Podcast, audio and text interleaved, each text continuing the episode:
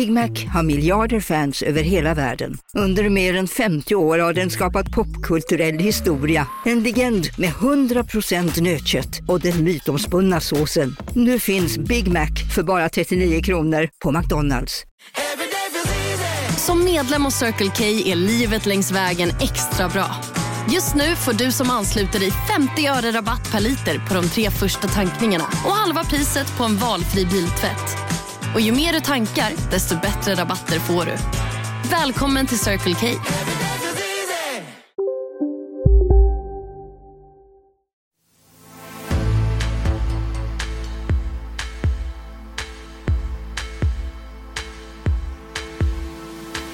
Historiskt FN-avtal om biologisk mångfald klart.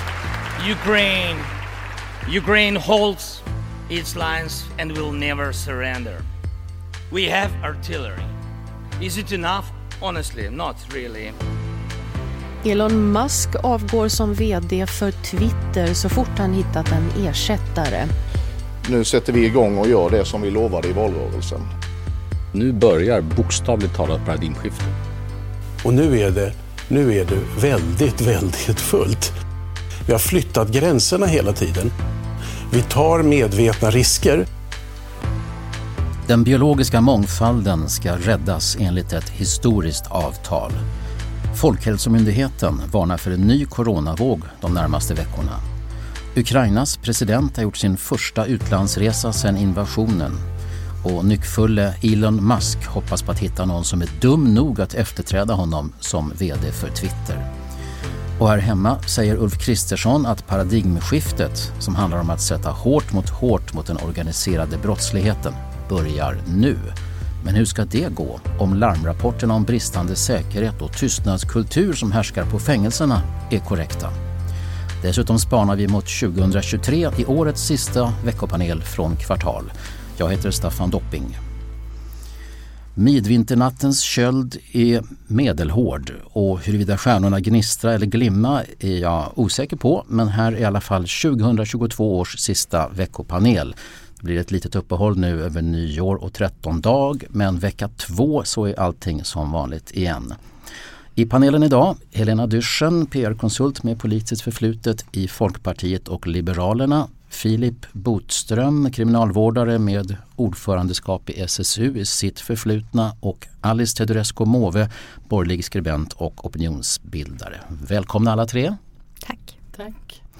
När vi spelar in det här så är det två dagar till julafton. Vad rör sig då i, i, i huvudet, i sinnena, i, i, i magen? Att det har varit ganska skönt att det varit en hel vecka innan julafton är på en lördag. Så att det där riktigt jättestressigt. Man har både hunnit med att avsluta på jobbet och ändå kanske köpa någon, några julklappar. En kalendertacksamhet alltså? Ja, och lite arbetsgivarjul är det ju då naturligtvis också. Vad säger ni andra? Ja, jag har nog tappat bort den här veckan för jag känner motsatsen till julefrid. Jag är stressad över att jag ska ut på vägarna och att jag inte har packat in julklappar.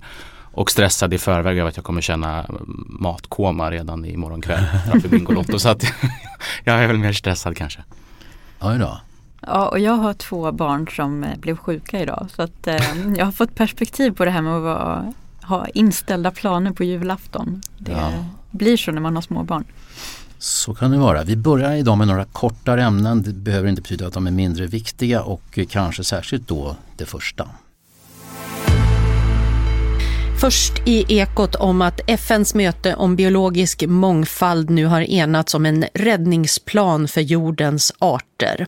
Jo, nu finns det ett avtal som vissa ser som sista chansen att rädda hotade ekosystem om att man ska stoppa och vända utrotningen av arter till år 2030. Annika Degreus och Katarina Boive från Ekot. Det gäller världens framtid, så det låter oftast när vi talar om klimatförändringarna. Men den här gången gäller det biologisk mångfald och det faktum att någon miljon växt och djurarter kan komma att dö ut. Det som nära 200 länder klubbade för en vecka sedan beskrivs som en räddningsplan för naturen. Ändå så kan man undra om allmänheten orkar engagera sig i det som vi kallar biologisk mångfald. Vi har ju klimatet att hantera också. Vad, vad säger Helena? Ja, jag tror att man måste konkretisera det mer för allmänheten vad det är. Vilka, vad är det som kommer försvinna och vad, vad, betyder det för vår framtid? Och då tror jag att man engagerar sig lite mer. Men det, det liksom, i sig så är det ju ett väldigt abstrakt begrepp. Och det har, sker ju förändringar. Arter kommer och går, så har det ju varit under liksom, utvecklingens tid. Så att, att i sig sker förändringar är ju inte konstigt. Nu har tempot varit för högt och kanske fel saker som har försvunnit. Mm. Vad säger du Filip? Nej, något eh, djupt och genuint folkligt engagemang tror jag inte vi kommer få. Eh, det är väl det korta, tråkiga och sorgliga svaret. Därför att eh, i målkonflikten mellan människors levnadsstandard och djurens och trädens så, så vinner oftast människans och eh, precis som Irena säger, vi sett också i, i klimatarbetet att eh, det går att skapa visst engagemang och politiskt tryck en stund. Men allt som oftast när man utvärderar den här typen av avtal så ser man att man har nått alldeles för, för, för, lite. Och Sverige då som internationellt sett ses som ett föregångsland också i de här frågorna har ju inte heller levt upp trots miljöpartister i regeringen till de tidigare målen. Nu ska man då skärpa målen eh, och lyckas förmå alla ingångna länder att vilja finansiera och genomföra det här. Jag tror det blir svårt. Jag tror det blir svårt i Sverige också eftersom man nu minskar både på miljöbudget och en hel del andra saker som anses viktiga just i det här arbetet. Så att jag är väl tyvärr får jag säga pessimist. Det som står i det här avtalet är bland annat att eh, alla länder som står bakom det ska skydda 30 procent av jordens mark och vatten från exploatering. 30 procent är en rund och begriplig procentsiffra men, men varför 30 och vad betyder det att skydda mark från exploatering? Ja, och det där är väl, det är väl där, där är väl juryn ute tror jag. Och det kommer finnas olika definitioner av vad, vad det betyder att skydda marken från exploatering.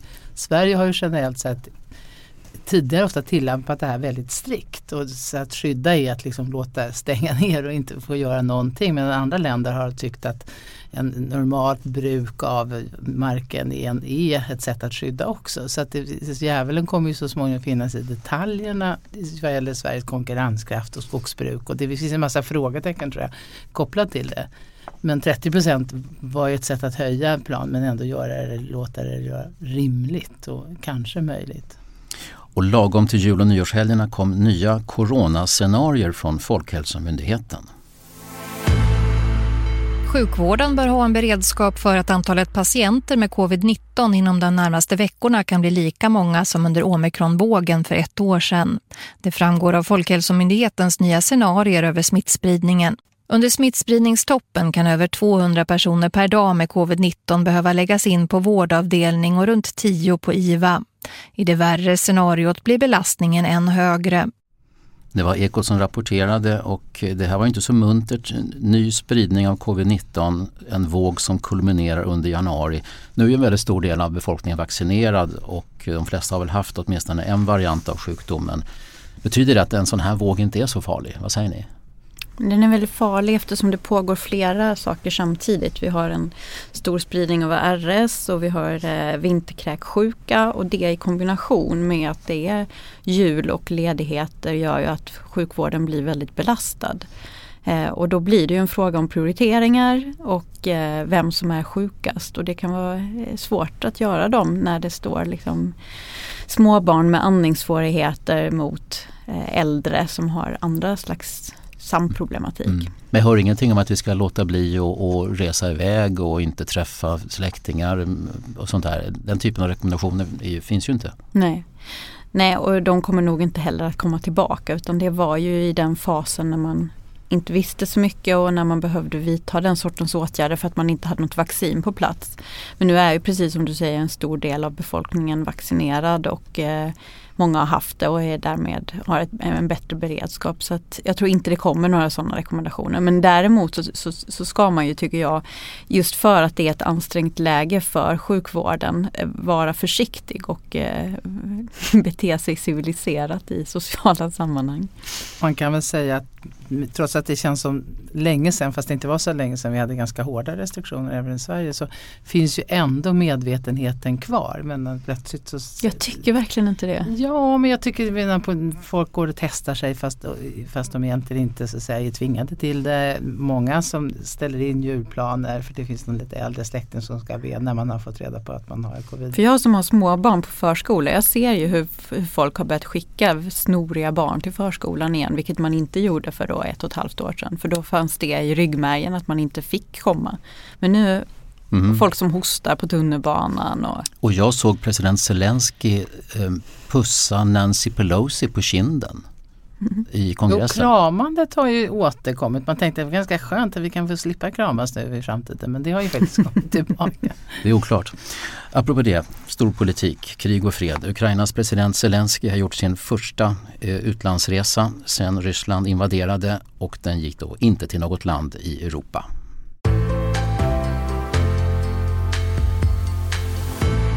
As I said, Mr. President, you don't have to worry. Uh, we are staying with Ukraine as long as Ukraine is there. Thank you all.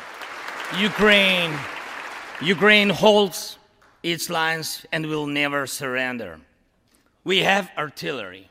Yes. Thank you. We have it. Is it enough? Honestly, not really. Ja, det där var Zelensky som talade i kongressen och innan dess hade han träffat eh, president Biden i Vita huset. Och Patriot, luftvärnssystemet som har lång räckvidd, det kommer att levereras eh, till Ukraina. Vilken betydelse lägger ni i det här att eh, Ukrainas president mitt under brinnande krig får man säga flyger till Washington och talar i kongressen? Stor betydelse. Stor symbolisk betydelse och eh, det markerar ju också för eh, EU och inte minst för, för Ryssland att eh, USA som är så att säga, den viktigaste partnern i det här kriget eh, inte kommer så att, säga, att svika sitt stöd. Men man kan väl sammanfatta, jag lyssnade lite på talet eh, eh Zelenskis Eh, försök med att försöka övertyga de republikanska eh, kritikerna i USA om att eh, det stöd som USA har gett har varit avgörande, är avgörande och fortsatt kommer att vara avgörande och en viktig investering i fred och, och frihet även framöver. Men jag tror att Zelensky är smärtsamt medveten om att det väntar ett maktskifte i representanthuset och att Biden kommer kunna få svårare att framöver få igenom stora eh, stödpaket. Eh, samtidigt så har han... Var det en kamp mot klockan där alltså? Ja och eh, också en, en, kamp mot bilden för han vet ju att stödet bland den amerikanska befolkningen är ganska avhängt om man uppfattar att, så att säga, USAs stöd ger effekt eller inte. Samtidigt som man måste balansera de här positiva beskrivningarna av USAs stöd med behoven av fortsatta stöd. Det finns ju också en frustration i Ukraina att eh, allierade länder, både eh, USA men även i Europa, inte ger tillräckligt mycket militärt stöd. Så att det är en balansgång som är svår för honom. Mm. Alice, det var en otroligt tydlig eh, lojalitetsmarkering från Joe Biden. Alltså, vi, USA står bakom Ukraina liksom, tills ni har vunnit. Mm. Ja, och under året när jag har varit med i den här panelen så har den här frågan kommit upp vid flera tillfällen och det är klart att man står bakom och man gör det man kan men det är ju den här svåra balansgången mellan att göra vad man kan och göra någonting som skulle kunna äventyra den världsordning vi har. Men som kanske skulle rädda Ukraina. Och det är ju det som gör, som gör den här frågan så otroligt svår. Och när man sitter och tittar på, för det är ju faktiskt det vi gör. Medan liksom barn kidnappas och skickas till Ryssland och kvinnor våldtas och, och, och det här brutala mördandet. Och, eh, vi, vi pratar om elbrist i Sverige, det är liksom ingenting mot vad de genomgår där under vintern. Ja, då känner ju en del av mig att vi borde göra mycket mer än vad vi gör. Eh, och det är ju den gränsen som är så himla svår att dra. Det är ord, vi står bakom er, vi skickar vapen men vi kan inte skicka och vi kan inte agera på ett sätt som tolkas som att vi går över gränsen. Och det är ju någonstans den här gränsen som ju ändå Putin styr över. Men tycker du alltså att, att uppställningen är lite för svag?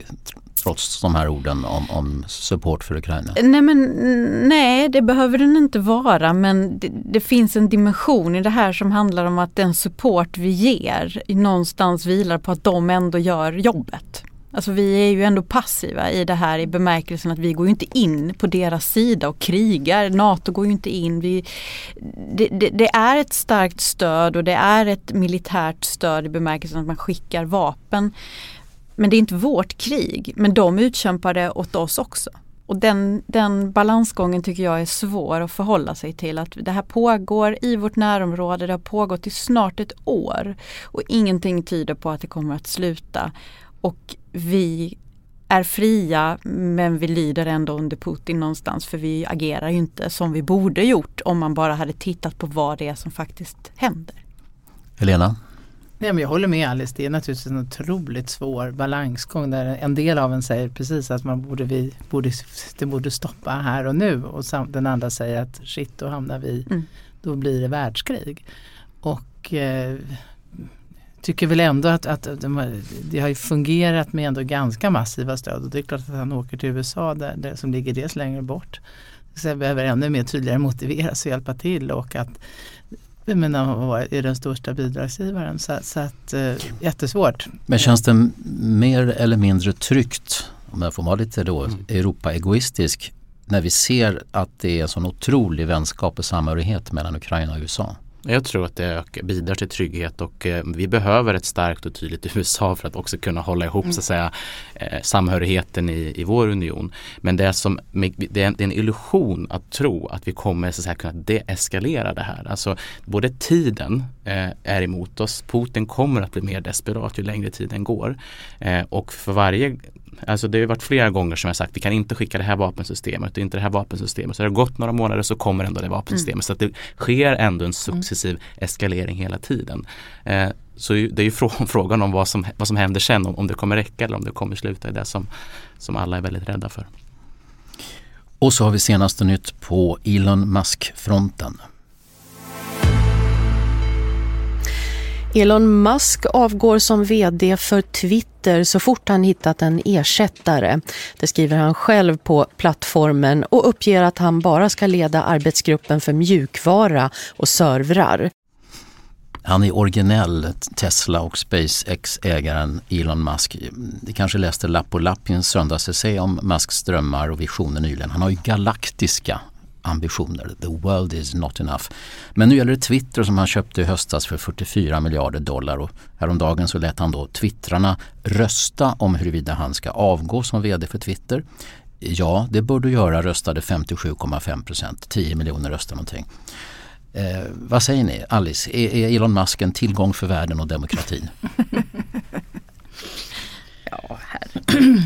Ja, vad ska man säga? Jag tycker i och för sig att det är ganska uppfriskande med människor som, eh, som sticker ut. Och det får man väl säga att han gör. Eh, sen huruvida det påverkar, det var ju många som när det här köpet blev offentligt sa att de skulle lämna eh, Twitter och eh, att man var så orolig för konsekvenserna av att han gick in och så. Men ehm, allt det där blåser ju över. Vi hade ju Clubhouse mm. i början av det här året. Vad tog det vägen? Alltså vissa, ja. Var, var det i år verkligen? Var det det?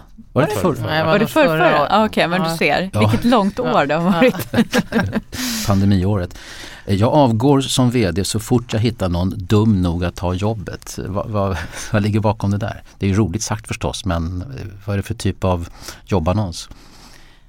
Ja det är väl egentligen att säga att han kommer vara kvar skulle jag tro. Men eh, jag, jag kan tycka att Twitter är ju liksom eliternas, eh, alltså förr i tiden så träffades eliterna mellan politik och media i, på något café i närheten av, av eh, riksdagshuset och nu så håller man till på Twitter istället. Det är ju inte det är ju inget så att säga, som påverkar vanligt folk i så stor utsträckning. Inte, alltså Twitter har idag drygt 300 miljoner aktiva användare 1,3 miljarder konton men 330 miljoner aktiva mm. användare. Vilk, eh, Filip, vilken betydelse har Twitter idag som plattform? Jo men det har en fortsatt stor betydelse, säger då jag som inte är en aktiv twittrare. men, eh, men jag förstår ju att eh, Även om det finns personer, politiker, medieprofiler som kanske önskar att det fanns en annan plattform och som har tappat sitt förtroende delvis nu de senaste månaderna.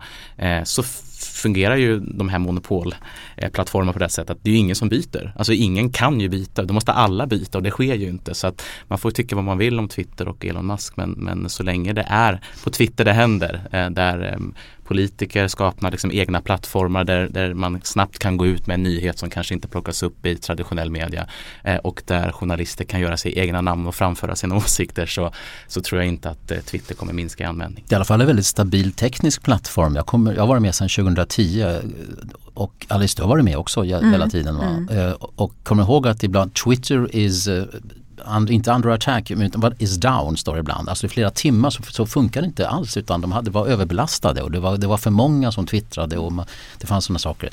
Det funkar tekniskt bra i alla fall, mm, mm. får man säga.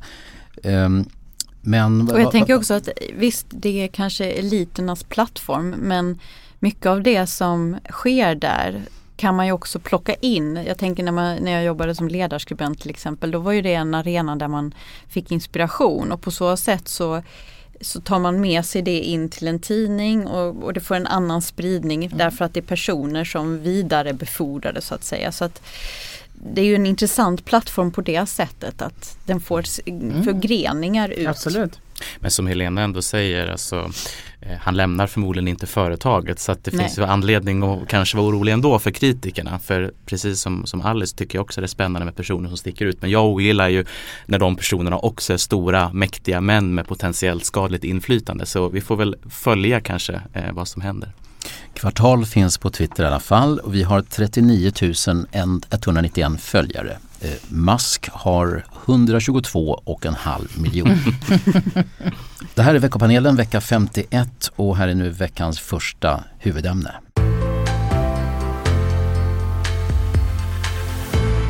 Vårt besked till de som idag är oroliga för brott och till de som begår brott är att nu börjar bokstavligt talat paradigmskiftet. Nu sätter vi igång och gör det som vi lovade i valrörelsen. Att eh, det här paradigmskiftet ska falla på plats. Det här är steg för steg en förändring av svensk politik mot grov organiserad brottslighet. Och vi kommer inte ge oss förrän det här har minskat rejält. Det handlar om tidsbegränsade visitationszoner. Det handlar om såklart geografiskt avgränsade zoner där man som kriminell löper risk för att grundligt visiteras av polis. Det kommer inte vara enkelt. Det kommer att möta motstånd. De organiserade gäng som idag gör detta, de kommer inte gilla att vi stoppar det. De kommer göra motstånd. Men vi måste bevisa att det är staten som har kontrollen, inte de kriminella gängen. Statsminister Ulf Kristersson och Sverigedemokraternas ledare Jimmy Åkesson. Ja, det var två partiledare till på pressträffen, Ebba Busch och Johan Persson. De berättade dels om utredningen som ska ta fram förslag om anonyma vittnen dels förslaget om sänkt åldersgräns för socialtjänstinsatser till barn även om det är utan vårdnadshavarnas samtycke. Panelen, Filip, Alice och Helena, förtjänar det som de fyra partierna presenterade i tisdags att beskrivas som ett paradigmskifte? Ja, jag tycker ju det. Eh, av den enkla anledningen att det blir en annan betoning. Eh, dels så flyttar ju de här partierna fokus till brottsoffret i mycket större utsträckning. Från att vi har haft en kriminalpolitik som mycket har utgått från förövarens perspektiv. Eh, och de åtgärder som man här vill vidta de finns ju i andra länder eh, som vi också kallar för rättssäkra demokratier. Vi har avstått från, eh, från att vidta dem eh, mycket av ideologiska skäl skulle jag tro men också för att vi eh, lever med ett minne av ett Sverige där den här sortens in, inskränkande åtgärder inte behövdes. Men jag menar att kriminalpolitiken måste spegla det samhälle som, som den verkar i och det finns en inneboende konflikt i all effektiv brottsbekämpning mellan just effektiviteten och den personliga integriteten. Och tyngdpunkten i den här eh, avgörs över tid beroende just på vilket samhälle man befinner sig i. Och givet det samhälle vi har idag och de problem vi har idag och den här eh, gängkriminaliteten som jag verkligen är systemhotande. Alltså den, den berövar människor deras frihet och därmed deras trygghet och det är ett eh, växande demokratiproblem. Och därmed så, så, mm, tycker jag att det är ett paradigmskifte att vi börjar prata om det på det här sättet och också är beredda att i sak vända på varje sten. Nu börjar bokstavligen paradigmskiftet, sa Ulf Kristersson och Åkesson ekade med. Helena Dyrsen, är, är, är, vad är det som gör att det är ett paradigmskifte om det är det? Nej, jag tycker väl inte att det är ett paradigmskifte. Jag tycker det här är en utveckling som har varit på gång ganska länge. Även de tidigare regeringen tog ju ganska många steg och för dem ganska svåra steg åt Du det här. säger som Magdalena Andersson att eh, det, det var vi som gjorde paradigmskiftet. Nej, jag, säger, jag tycker att begreppet paradigmskifte är överutnyttjat. Jag tror att liksom, tidigare regeringar, det var Carl Bildt skulle ha den enda vägens politik och Stefan Löfven skulle ha Europas lägsta arbetslöshet som mål. Och det, till slut blir de där liksom mantran som, som, man nästan gör sig rolig över runt omkring landet. Så ja, men det tycker det är synd att de, Ja men jag tycker det är synd. Men, jag tycker det, det här är inte ett paradigmskifte. Det har successivt skett en, en förfärliga förändringar i Sverige som behöver mm. hanteras. Mm. Men, man men, har varit lite sen i politiken. Och, där, och jag, perspektivet att man inte, man har ju bytt sig om brottsoffer ganska länge men man har varit lite försiktig och det, vi har ju också, jag jobbade med att försöka se till att vi kunde ha sån här avlyssning i kabel, FRA-lagen. Då, då i början på 2000-talet var ju den personliga integriteten var ju, slog, övertrumfade ju allt. Man kunde inte ens försöka skydda landet med risk för att någon skulle få läsa något mejl. Så att det har ju verkligen, pendeln har ju slagit helt åt andra hållet. Och, vi, och det den kommer att slå tillbaka lite grann. Jag tror att de här utredningarna nu som är tillsatta är tillsatta, det är ganska välavvägda direktiv. Hej, Susanne Axel här. När du gör som jag och listar dig på en av Krys vårdcentraler får du en fast läkarkontakt som kan din sjukdomshistoria. Du får träffa erfarna specialister, tillgång till lättakuten och så kan du chatta med vårdpersonalen. Så gör ditt viktigaste val idag, listar dig hos Kry. Hej, Synoptik här. Livet med glasögon ska vara bekymmersfritt. Därför får du 30% på alla glasögon när du väljer Synoptik All Inclusive. All service ingår alltid. Välkommen till Synoptik. Okej hörni, gänget. Vad är vårt motto? Allt är inte som du tror. Nej, allt är inte alltid som du tror. Nu täcker vårt nät 99,3 procent av Sveriges befolkning baserat på röstteckning och folkbokföringsadress. Ta reda på mer på 3.se eller i din 3-butik. tycker jag. Det är bra utredare så jag tror att resultatet blir säkert bra men jag tycker att det är överdrivet att kalla det för paradigmskifte. Men om jag får vara lite begreppsnördig ett, ett tag till. Den här termen är, är ju lanserad av en vetenskapsteoretiker eh, för ganska många år sedan nu, Thomas Kuhn Eh, Eh, och han, då, då var det en, egentligen en fråga om vetenskapliga tankemönster. Paradigmet bestämmer liksom vilka frågor som ställs, eh, vilken världsbild som reproduceras i, i, i, böcker och lektionssalar och sånt där. Eh, någon har beskrivit paradigm som att eh, när det skiftar så är det som ett glasögonbyte. Eh, och hur som helst ett helt tankemönster som förändras. Filip, var, var ja, står du i det, den här? Både i den definitionen så tycker jag inte man kan klassificera det här som ett paradigmskifte.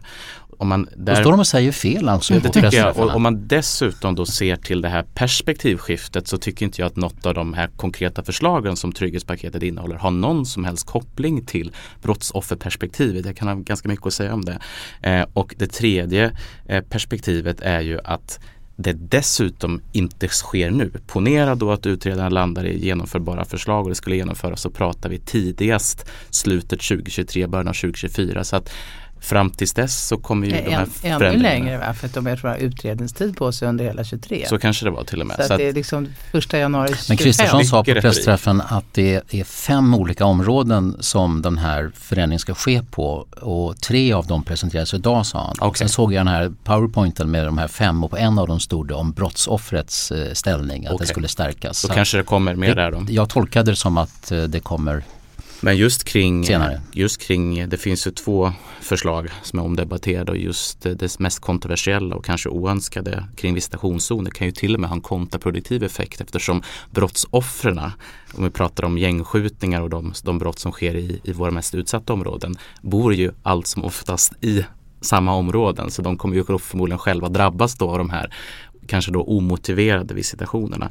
Men jag, jag vill ändå säga att det finns, jag har väldigt stora förhoppningar och tilltro till att den nya regeringen kommer att kunna lägga fram alltså kraftfull och offensiv politik och kunna fortsätta mycket av det som jag tyckte att den förra regeringen förberedde och gjorde bra. Men just de här två förslagen är jag rädd för att vi skapar för mycket övertro till. Jag säger, nu finns det majoritet för dem, genomför dem då. Men att tro att just anonyma vittnen i sig tillsammans med visitationszoner kommer att ha stor effekt. Eh, systemförändrande effekt. Eh, det, det, det, tror jag är vilseledande och det kommer liksom leda till en enorm svekdebatt. Det finns massa andra saker som kommer att ha mycket större effekt. Jag tror inte att det är någon som tror att just bara de var för sig skulle leda till det. Men sammantaget. Och sen tänker jag på apropå det du säger. Absolut, det finns risker med det här. Det gör det ju alltid när man förändrar lagar. Men om jag var boende i ett sånt här område och man blev trakasserad och utsatt och det begicks brott dagligen. Då skulle jag snarare tycka att det var väldigt välkommet att man hade åtgärder att vidta som satte dit de som skapade osäkerhet i mitt bostadsområde. Och vi ska också komma ihåg att varje gång vi går in på en flygplats så underkastar vi oss kontroller som ju syftar till att granska alla för att hitta några. Och det gör vi därför att vi vill vara trygga och det är exakt samma tanke bakom det här tycker jag. Eh, så att visst, och, och, och, det intressanta här är ju hur man utformar de här lagarna. Mm vilka kompensatoriska åtgärder som finns om man vidtar dem. Alltså alla sådana här saker spelar roll för utfallet. Så det är klart man kan utforma en sån här lag på ett väldigt dåligt sätt så att den får väldigt dåliga konsekvenser. Ja då tycker jag också att det är dåligt. Mm. Men man kan också laborera och eftersom det finns modeller i andra länder så kan man också studera vad som funkar och vad som inte funkar. I de andra nordiska länderna så använder man sig inte av det här särskilt mycket. Men vi har andra behov. Och vi har en tystnadskultur i de här områdena där man är otroligt rädd för konsekvenser och då blir det också en avvägning här. Är det statens våldsmonopol som ska gälla?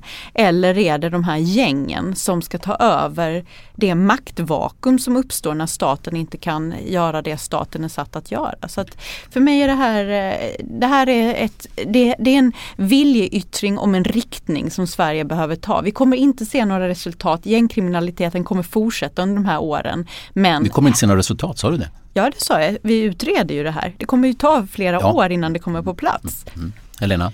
Jag har väl ändå hyggligt, eller ganska bra tilltro till polisen. Jag tror att risken för de, som, de områdena som blir visitationsområden där jag tror att man poliserna vet rätt väl vilka de mm. skulle visitera utan att idag komma upp till den nivå av misstanke eller liksom att det har ägt rum något brott som att göra att de kan göra det. Så att jag, jag tror inte att de som bor där ska behöva oroa sig på det sättet. Jag tror snarare att jag håller med liksom, att det, det, det välkomnas och säkert mycket av, av boende som har känt en oro. Ofta ganska obefogad tror jag också dessutom därför att det är ju ofta gängen som är på varandra och så men känslan är naturligtvis väldigt obehaglig. Mm. Ja, men jag tror att det är också två väldigt olika frågor men tar vi stationszon personer så håller jag med. Jag har stor tilltro till polisen. Eh, och jag tror inte polisen kommer använda det här alls faktiskt. Jag tror det finns en stark ovilja. Och redan idag finns det i brottsbalken och polislagen stora möjligheter att kunna mm. visitera människor. Och skulle man då vilja från polisens sida utöka möjligheterna då skulle det naturligtvis införas i hela Sverige och inte bara i vissa områden tidsbegränsat. Så jag tror inte det kommer användas och därför blir det ett slag i luften. Men effekten signalpolitiskt blir att medborgarna kan känna en ökad så att säga, otrygghet och kanske en ökad ovilja att anonymt anonymt kunna tipsa och ha en dialog med polisen. Så jag tror till och med att de här förslagen kommer vara kontraproduktiva mot varandra. När det gäller anonyma vittnen, samma sak där. Vi ska titta på jämförbara länder och titta på de uttalanden som justitieministern har sagt som också pratar om liksom skyddande, dämpande effekter. Ja, effekten då kommer ju bli att det här kanske leder till att polisen får in mer tips, man kanske kommer framåt i förundersökningar. Men det vi har sett i de länder som har det här systemet är att det väldigt sällan leder till någon skillnad i domstol. Därför att bevisvärdet anses vara för lågt. Så i praktiken tror inte jag att vi kommer få fler dömda eh, som följd av anonyma vittnen. Men vi kommer få fler fall som är polisiärt uppklarade, vilket vi redan har problem med idag så att säga. Så att jag tror tyvärr att de här två förslagen leder fokus fel. Eh, men, eh, men, men de leder ju i och för sig till att, att vi som lever i Sverige generellt sett känner att nu tar politiken de här frågorna på ännu mer allvar. Nu försöker man vidta ytterligare åtgärder för att skapa ett tryggare Sverige och det har ju också ett värde. Mm. Och att, och att, man inte har precis samma åsikt om saker och ting, det ser vi på kvartal som är ganska naturligt. Ja. En sak som jag har noterat på vissa pressträffar är att det inte är omedelbart begripligt varför just den och den politikern står där på podiet. Eh, det är ibland en icke-existerande koppling mellan den politiska frågan och den politikerns ansvarsområde. Jimmy Åkesson är inte statsråd alls så att, att han var med ska inte räknas till det här. Men Ebba Busch som är energi och näringsminister presenterade förslaget om anonyma vittnen och Johan Persson som är statsråd för arbetsmarknad och integration är den som beskrev hur starka mandat för socialtjänsten att dra igång insatser mot så unga personer som 12 år ska införas. Borde det inte ha varit justitieministern och socialministern som stod där? Jag var ju samordnande statssekreterare under, under alliansregeringen och det var fyra partier i regering. Mm, du vet hur man, man, ägnar, mix, man mixtrar med absolut. planeringen. Man en, det är ju viktigt att de fyra partierna är representerade. Frågans tyngd och dignitet avgör på vilken nivå partierna är representerade. Det här uppfattas som en väldigt viktig fråga för regeringen. Alltså tar man partiledarna. Mm. Sen är det också vem ska börja prata om vilka saker. Även det, det är långa förhandlingar mellan partierna faktiskt. Och det är också en symbol för Tidöavtalet ja. och därmed blir det relevant att det är partiledarna som står där. Ja, och det, är liksom, och det här har hög dignitet. Ja. Andra saker är lite Så min undran den är alldeles obefogad. Det är klart att de, just de där personerna ska stå ja. där och prata om områden det, som de inte har ansvar det för. Det återspeglar deras bedömning av hur viktig den här frågan är. Johan Perssons reform då var en, en, det är en lagrådsremiss, alltså inte en, en, ett utredningsuppdrag då. Och den innebär att åldersgränsen ska sänkas från 15 år till 12 år där socialtjänsten kan gå in med insatser för att ja, hjälpa en person utan att vårdnadshavarna har samtycke. Vad eh, kommer det här betyda? Vad, hur värderar ni det här? Det är bra. Eh, alltså det, det, är liksom rätt tänkt så att säga och det har också till skillnad då från flera av de förslag vi har pratat nu efterfrågas av profession och liksom människor ute på fält. Eh, och det är väl också en rest får man väl säga som den tidigare regeringen då beställde. Däremot så tror jag även här att det kommer bli vissa svårigheter att implementera det här effektivt eftersom att det i sin tur kräver med ökade befogenheter och möjligheter krävs det också mer personal och resurser. Eh, den här nya regeringen eh, tillskjuter förvisso 10 ytterligare miljoner till socialtjänsten. Eh, det är väl ungefär 90 miljoner mindre än oppositionen vill göra i sitt budgetalternativ, alltså Socialdemokraterna.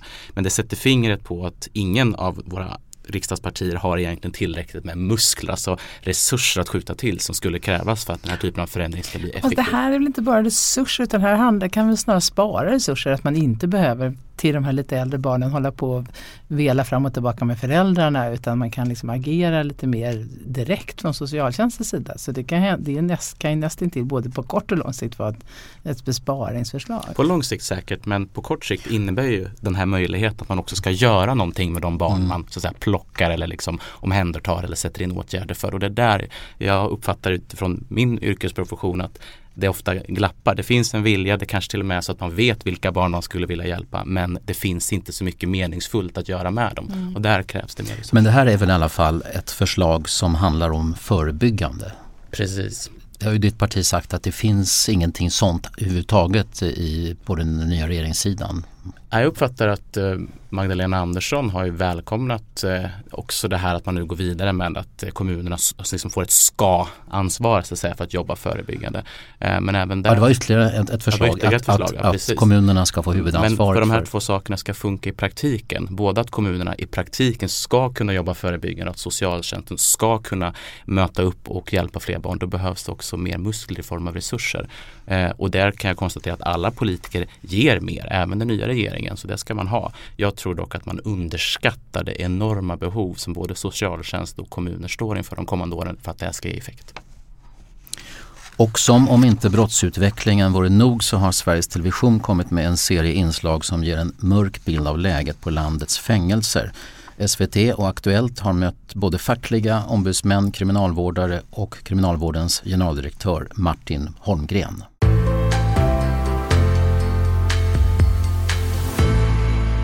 Värsta scenario är att någon råkar riktigt illa ut. Eh, och ännu värre, att någon gör sig riktigt illa, till och med att någon kanske förlorar sitt liv. Det är så eh, att den senaste tiden, de senaste årens eh, utveckling i form av beläggningen, att vi har fått många gängkriminella, organiserad brottslighet in i vår verksamhet. Det skapar en situation där det är mer av ordningsstörningar, det är mer av hot och våld mot medarbetare.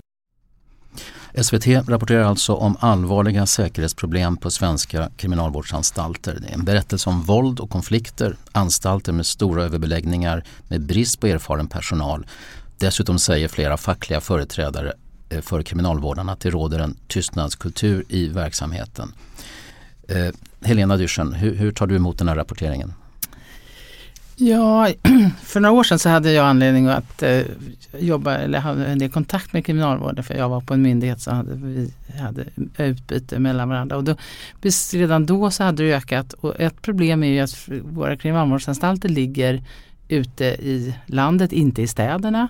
De har ganska stora rekryteringsproblem. Det är svårt att hitta liksom relevant och, och välutbildad personal i ute i, ja, där fängelserna En geografisk utmaning alltså? Ja, alltså på en väldigt stor del av vår arbetsmarknad finns det kompetens och rekryteringsproblem och jag, tror att, eller jag vet att kriminalvården är verkligen inget undantag. Kraven är höga, man borde helst vara socionom, man möter en ökad problematik hos de intagna och samtidigt så har man jättesvårt att rekrytera personal med den kompetensen. Så jag tror det kanske inte alltid är antalet utan jag tror att det är kvaliteten och det är svårt att hitta den typen av personal som krävs. Mm. Filip Botström, du är själv anställd i Kriminalvården. Hur tar du emot den här rapporteringen?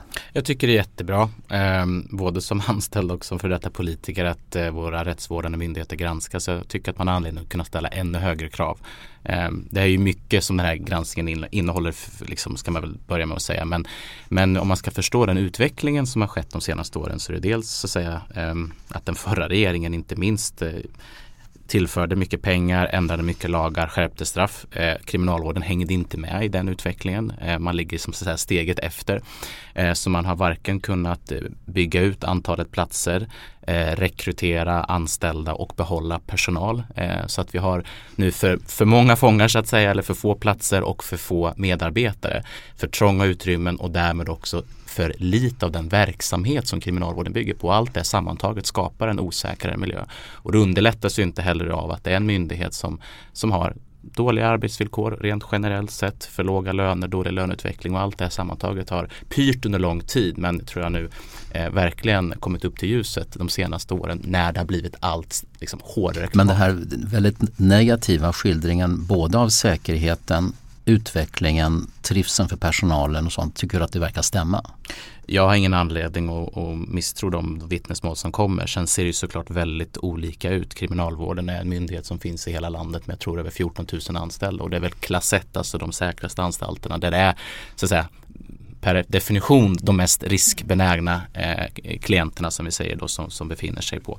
Men eh, det ser väldigt olika ut och jag skulle nog säga utöver det som har kommit fram i granskningen så finns det en annan mycket, mycket större och mer utbredd frustration bland anställda och det är just att man går till jobbet varje dag med livet som insats. Eh, man är med om mycket trakasserier, många våldssituationer som aldrig når dagens ljus att säga utanför murarna. Men trots det så har man dåliga arbetsvillkor och väldigt dåliga löner. Trots då att kriminalvården har fått mer pengar av den förra regeringen och inte minst nu av den nya regeringen som ska gå till att bygga ut platser. Men den viktigaste och säkraste resursen är kriminalvårdens medarbetare som just nu går på knäna. Men där är vi ju inte unika. Det Men har vi ju gemensamt också, med vårdpersonal och massa andra. Och det är ju också, också intressant hur pendeln svänger för att om det är 20-30 år tillbaka i tiden så var det stora problemet att folk rymde från fängelserna. Alltså mm. Då fick kriminalvården mer pengar för att bygga säkra fängelser. Justitieministrar avgick som en följd av det där. Ja, och då, och, och då gjorde man då så till en milda grad så att det blev en massa problem. Det blev, det var, eller det blev mutsituationer och, det, och då plötsligt så drogs pengarna in och då fanns det inga pengar. Och sen har man liksom successivt att bygga upp det. Så att det är också utsatt för liksom, konjunkturen växlar, vilka behov mm. man har inom kriminalvården. Alice Teodorescu, dina reflektioner på det här? Nej, men jag tänker att det är intressant det du säger och också kopplat till diskussionen vi hade tidigare om socialtjänsten. Att risken här är ju att de här åtgärderna som man vidtar som ju har ett gott syfte strandar i att man inte också bygger upp nivå två, det vill säga mottagandet. Och då är ju personalfrågan högst väsentlig, både vad gäller omhändertagandena. Vi har ju också en, en desinformationskampanj mot svensk socialtjänst och man kan ju tänka sig att många av de här eh, personerna som riskerar att omhändertas är barn i utsatta områden där det finns en rädsla för att staten går in och tar barn utan anledning. Alltså det finns många parallella dimensioner här som inte handlar om pengar utan som handlar om värderingar och som handlar om vilka värderingar som finns i de här eh, organisationerna och vilka det är som attraheras dit. Eh, har man unga oerfarna som, som du säger som går in med livet som insats till en låg lön, ja då kommer det också synas i utfallet. Och att man, att man eh, vi har också en förändrad kriminalitet. De som sitter inne idag är, är, sitter där av, av väldigt goda skäl och, och utgör därmed också en risk mot personalen. Eh, så att eh, det här sammantaget tror jag är väldigt viktigt för regeringen att adressera. Att inte bara nöja sig med att man satsar på det här första steget som är lätt att kommunicera. Det är lätt Polissteget. Att, Ja, polissteget och satsningar på, på socialtjänsten ska bli lättare då att mm. ta, ta Men vad barn. kommer det sig att kriminalvården kommer liksom utanför fokus som Filip var inne på? Alltså, allt de, har ju fått, de har ju så lovat, man har fått ganska mycket utökade resurser så att de är inte utanför fokus. Men ett exempel är just de här inslagen. Man, ja, men, man I åratal har det hetat att nu så ska vi ha 10 000 fler polisanställda och vi ska längre straff ja, och fler ska åka fast. De fyra senaste åren har det skett liksom väsentliga resursförstärkningar till kriminalvården handlar ju också om Men vad jag förstår så är det nästan som vindkraftverk att få ett, ett, ett fängelse med, med, med, med många platser på plats. Det är ju ingenting som görs på två eller tre år. Att man får ja, men de bygger, har ju byggt olika sådana paviljonger som man har satt på fängelsemärken. Så man ja men överbeläggningen verkar ju vara helt skriande. Ja den kommer ju bara bli större om de, de, de, de, de, de kan agera ganska snabbt och det är inte heller riktigt ett nytt problem. Men jag kan säga att kriminalvården, om man nu ska vara, jag är ju inte representant för dem, jag är bara enkel knegare i verket. Men jag kan tycka att man är två på bollen. Alltså man har mycket att lära Försvarsmakten och polisen som aktivt går ut och tar strid också för sin verksamhet och ställer krav på våra politiker.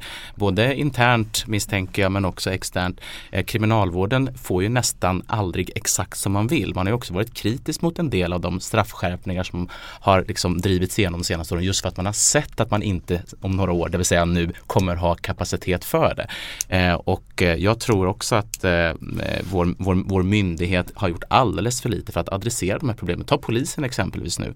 Där har man ju länge beskrivit och idag är det allmänt vedertaget att lönerna måste upp för att kunna rekrytera och behålla fler poliser det där är liksom inte ett seriöst arbete vill jag påstå då i den myndighet där jag jobbar i. Så men, man, får ju också, man får också den myndighet som, som man förtjänar i och med att man inte har gjort mer. Men jag tänker också att det handlar om att ha en arbetsmiljö där man känner att man har resurser, alltså då inte pengar men liksom möjligheter att åstadkomma ett bra jobb. Och det hör mm. jag från många av mina vänner som jobbar inom vården. Som lämnar vården, inte minst inom psykiatrin därför att man kan inte göra ett gott jobb och då vill man inte längre vara kvar. Så det finns den dimensionen också att människor som går in för att göra ett bra jobb inte får förutsättningar att göra det och därmed lämnar och vilka blir då kvar? Och kort bara kan jag bara säga att det är precis det där som är problemet. Jag tror att många inom kriminalvården är väldigt stolta över att jobba i en myndighet som både har ett, så att säga, ett bevakningsuppdrag, alltså samhällsskydd, men också att man jobbar med återfallsförebyggande arbete och en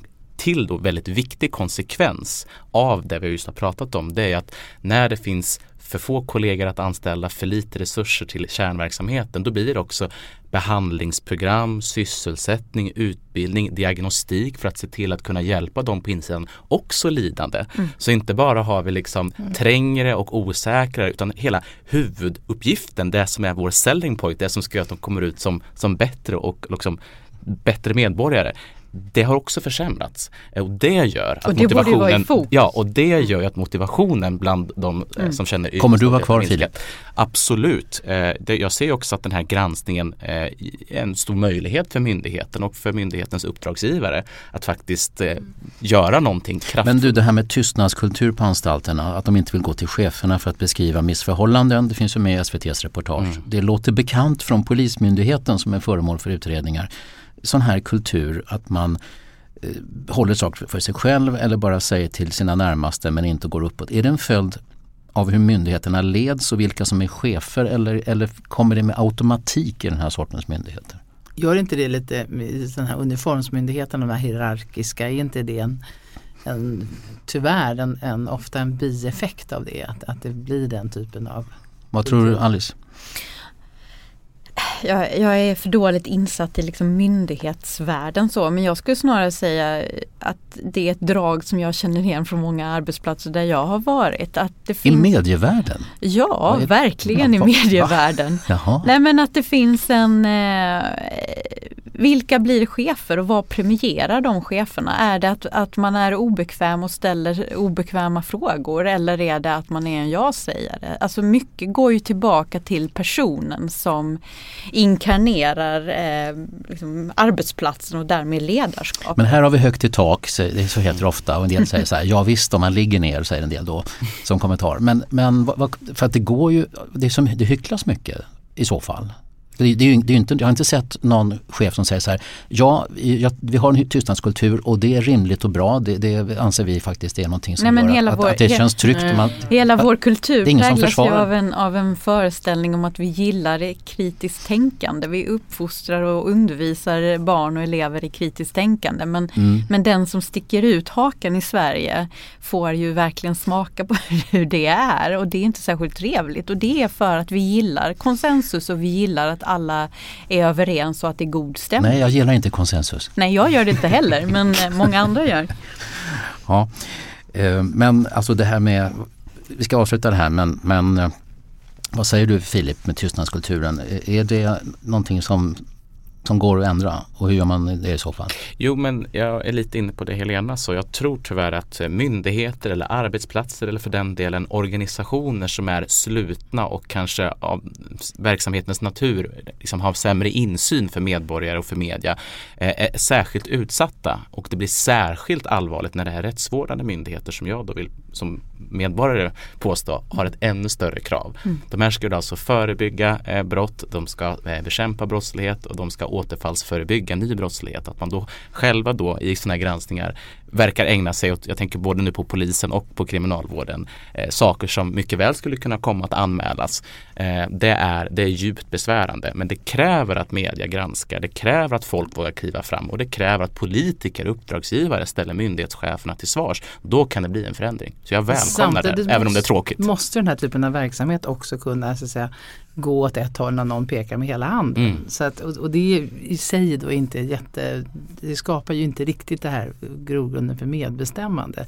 Man borde kunna kunna kombinera det men det är en utmaning tror jag för de här polisiära militära organisationerna som de här bägge myndigheterna egentligen emanerar ifrån. Och nu så är podden slut för er som inte är prenumeranter. Det blir lite podduppehåll nu ett par veckor, lite drygt. Eh, vi på Kvartal önskar er god jul och gott nytt år.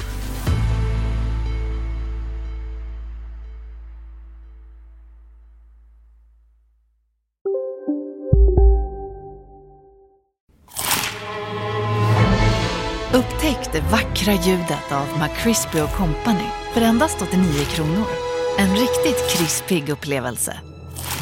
För ett ännu godare McDonalds.